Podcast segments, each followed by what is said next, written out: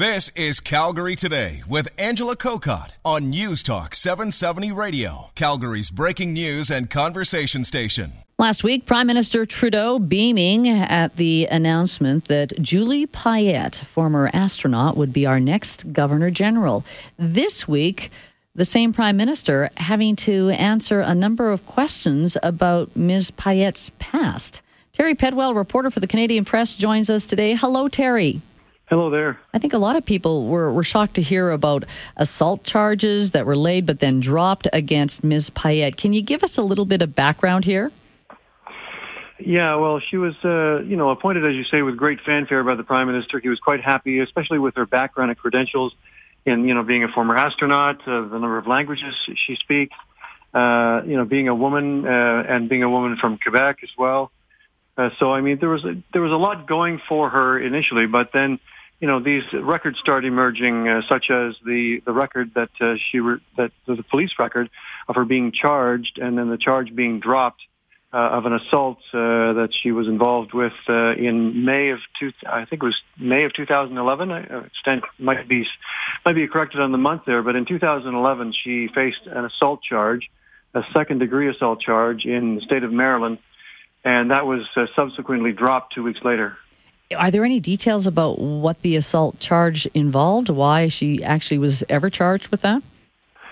No, there aren't any details. In fact, in the public record, that's the state public record indicates that it's not existent. So it's been expunged, which means you can't find out those details now. And of course, there are other court records as well, or police records that indicate that other things happened. For instance, she was involved in a fatal collision in 2011 as well, but there were no charges laid in that case. The only thing is that it just sort of raises another question about, nobody mentioned this beforehand. The question is, did the Prime Minister know about these things before he decided to name her as the Governor General? Yeah, and Terry, even going back to that fatal pedestrian, I understand that there was a visually impaired pedestrian who stepped out onto the curb and Ms. Payette's vehicle hit her, and then the investigation proved that there was going to be no charges in that case. Right, and then, of course, there's her divorce proceedings, which... fantastically have been sealed, or there was an application to have them sealed on Tuesday of this week, because those proceedings were just finalized, as far as we understand, in June, just last month. So there was an application to have the records sealed on Tuesday, and then there was an amended application just today to seal those records as well. Terry, I guess, as you say, this kind of goes back to the whole vetting process and what the Prime Minister knew, because ultimately it's his decision who the next Governor General should be. It is. You might recall David Johnson was appointed as Governor General prior to this by the previous Prime Minister, Stephen Harper, after a process where he basically had an independent committee decide on a number of candidates, and then he chose from that list of candidates. So this time around, it seems that the Prime Minister is not saying much openly about what process he used. Clearly, he didn't use the same committee that the former Prime Minister set up for such things.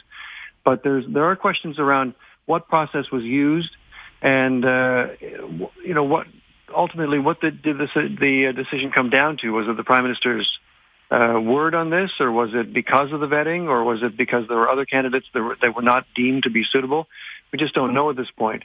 Now, the opposition parties are saying that they are still fine with Julie Payette as the Governor General, but they're questioning the openness and transparency around the vetting process and around the process that this Prime Minister uses to pick people to go into positions like this. And you said the Prime Minister is sticking by this choice. He certainly is. He's saying, Canadians will be very happy with Julie Payette. She has a remarkable background, a lot going for her.